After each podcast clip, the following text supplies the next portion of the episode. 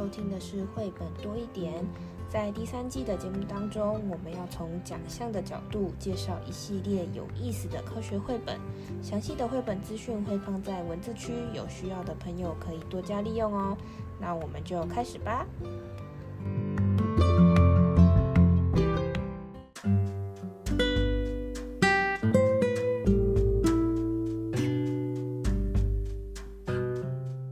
嗨，大家好，我是皮老板，蚊子。这个 SDG One 的这个消除贫穷，们最后一集就是第三本呢。我们前就要聊一聊，我们可以做哪些事情。前面我们了解了贫穷是什么，它有一个基本的定义。然后呢，贫穷到底是因为什么样的原因？我们可以怎么样去呃更了解他们的这些困难？那最后呢，我们可以做什么样的事情呢？那这个部分我们就选了一本书，叫做《市场街最后一站》。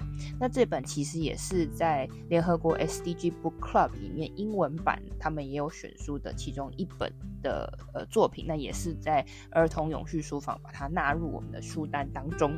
嗯，其实提到这个话题，要跟大家说，永续书书房在选书的时候，不是只有针对台湾在地性的中文选书，如果在那个联合国的 Book Club 里面的英文版选书的时候呢，我们是会纳入的。那呃，当然啦，还有其他语文的选书，如果它有中文版的时候，呃，它都是优先被纳入了。所以这个书房里面其实是纳含纳了国际选书。那么市场街的最后一站呢？说到这本书可厉害了，怎么个厉害法呢？嗯、呃，不知道各位呃过去常不常使用绘本？那么如果使用绘本的时候呢，要很多时候啊，要有人来按赞。那个赞就是呢，它上面贴了一个什么布灵布灵的，得了什么奖。那有的书很厉害，就会得了两个或三个。嗯，那么这些奖呢，分别其实还有大小奖，不同角度的奖。它这一本同时荣获了这个有有点像是绘本界的那个什么诺贝尔奖一样，叫做纽伯瑞文学金奖，还有凯迪克。银牌奖哦，那大家可能会想说，如果你有点了解的话，纽伯瑞其实是比较是属于文字书的，呃，他偶尔也会含纳，呃，偶尔呃有绘本，所以这本绘这一本那个市场界的最后一站呢，真的是了不起的作品哦。而他关怀的呢，其实就是一个孩子哦，他在跟别人比较的时候，而这个奶奶每一句温暖的话，都就像第一本书我们说的。美好的改变哦，也许我们不能改变目前的当下，可是我们可以改用改变我们的视野，我们可以用正向的角度哦来看，然后持续努力。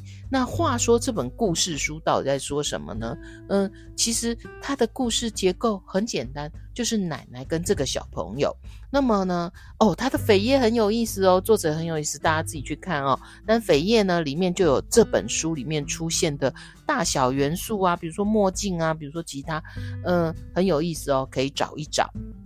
那么这个故事其实就是奶奶跟这个小杰这个主角啊，他们每个礼拜例行性的要搭公车去哪里呢？呃，他们要去爱心食堂做志工，然后能够换取一餐。那这样言下之意，大家就有听出来了。呃，其实。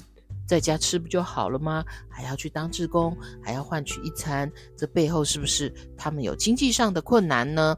那无论如何呢，他们呃每一周奶奶都例行性的会带小杰做这件事。那既然还要到爱心食堂担任志工换取一餐，他们当然是搭公车喽。嗯，可是搭公车之前，他就遇到了。他的同学，他的小朋友，就是平常玩的小朋友，他们是自家里自己有车的，所以小杰大脑就问号问号，为什么他们有车啊？我们就得搭公车，为什么不能搭那个？我们不能自己开车呢？等等。那无论如何，公车就是停了下来了。诶，他的行为很有趣哦，他吐出一口气，这个他是公车哦。低下车身，门打开来了哦。那其实绘本里面常常有很多代名词，而这些阅读呢，其实跟可以跟小朋友呢做互动。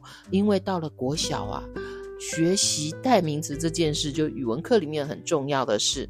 那么呢，呃，很有意思的是，一般司机可能就上车喽。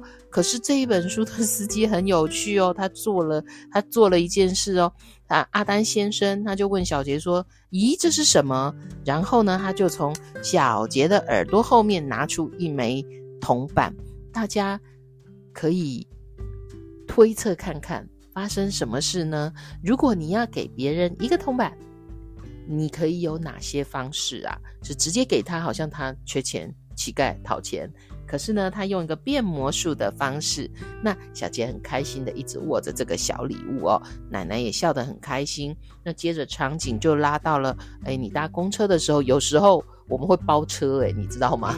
就没有人。可是呢，这是周末啊，周末其实车上有各式各样的人，而且基本上是老朋友哦，哈。那么。奶奶做了一个很好的示范，跟大家打招呼，午安。那她让小杰也要这么做，嗯，好，跟大家打招呼的这一件事情。那但是呢，其实小杰一直每周做这件事都不太愉快，都会问奶奶说：为什么别人都不用去？为什么我们就一定要做这件事哦？然后呢，嗯，奶奶的智慧语言哦，都是说：哎呀，那他们没有去，好可惜哦。他就没有机会见到谁谁谁，没有机会有什么样的体验，类似这样的。那么我们在具体的正向的来说，其实有时候生活当中就是你怎么，我们常常说正念正念哦。我觉得奶奶超正念，让我们一起来看这个公车里面呢，有上来了，诶，谁会拿那个白手杖啊？是这样的 是，然后呢，小杰就让位子给这个视障的朋友，然后他就问奶奶说：“那个人为什么看不见？” 奶奶说：“孩子，你知道什么是看见吗？有些人是用耳朵来看世界的哦。”嗯，也就是说，我们在特教领域也常说用正向替代负向。你有没有什么不同的角度来看这个世界呢？那么当然呢，车上就有各式各样有趣的人，还有音乐家哦。这个音乐家啊，真的就在车上做了一点小演出呢。那么图中就是这个绘本，其中有一个大跨页的图，忽然这个场景就只剩下小杰，还有充满。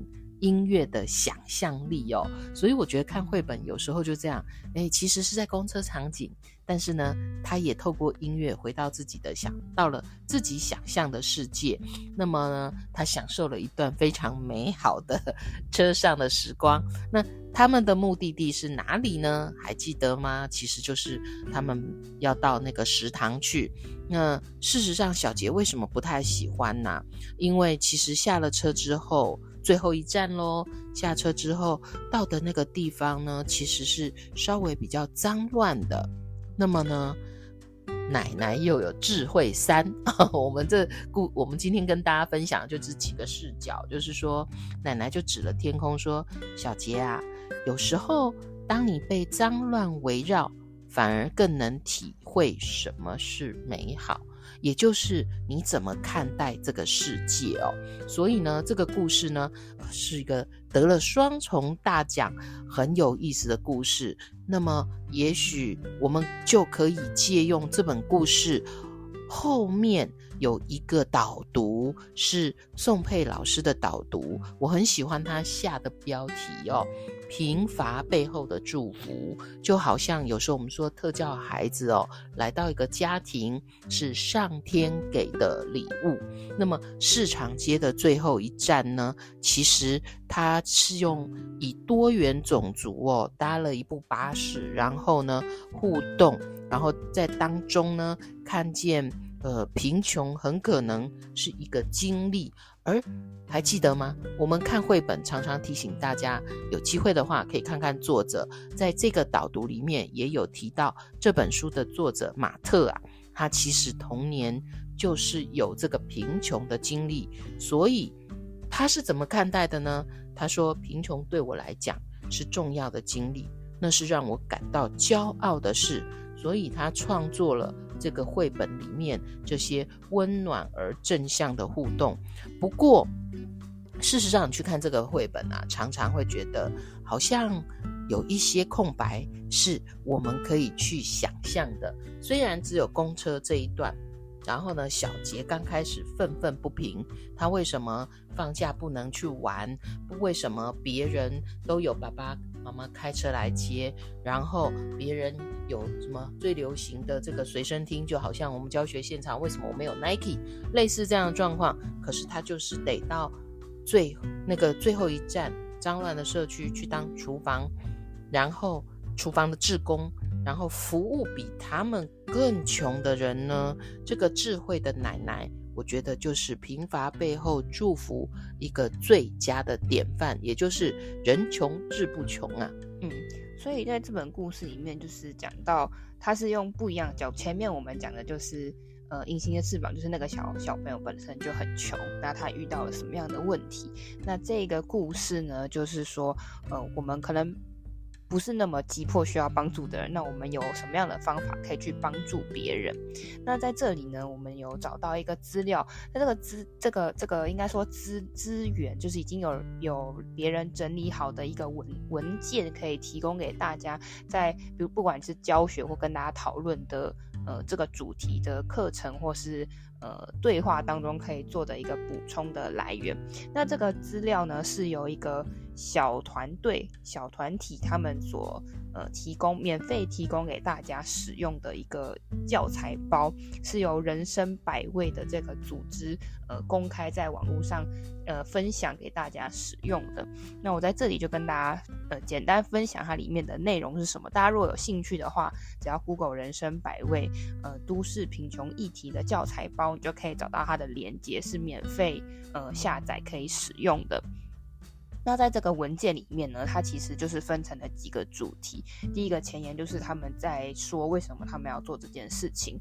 那针针对于这些，呃，虽然它里面讲的这几个主题不是我们前面提到极度贫穷的这样的状况，但是以比如说台湾。在路上，你就可以看到这这几种的呃贫困的人人那个类型的状态。那在里面呢，他其实前面就讲到，他的前言就讲到这个贫穷议题到底跟我们有有什么相关？那你就可以想一件事情啊，有时候我们可能以前曾经做错过一件什么事情，我们就会被贴一个标签。那这个标签可能就让这这些贫困的人，他们就是也是可能。之前有什么样的呃犯了什么样的错误，或是有什么样的呃困境，被贴被被贴上了这个标签，然后再也没有办法从身上撕下来，再进入到我们的一般的社会的群体里面。那就是希望他们希望透过这这份文件呢，可以让呃更多人。了解这群人他们背后的一些故事，并且可以包容，并且更多给他们更多友善的知识，或是你们有更多的行动可以帮助他们。那在这份文件里面，他们有分类了三种不一样的人群，一个是无家者，就是单纯的就是 homeless，然后有一种是接卖者。就会在街上兜售一些，比如说玉兰花啊，或者卫生纸这种，呃，基本的小的民生物品。还有一种是回收者，在路上都会看到有一些，呃，阿姨或是大伯，就会骑着脚踏车回收一些纸类啊，或是塑胶瓶。那他在这份文件里面，其实并不是单纯的就是跟你介绍说这群人他们是做什么事情，靠什么样的东西为生。它里面我觉得最。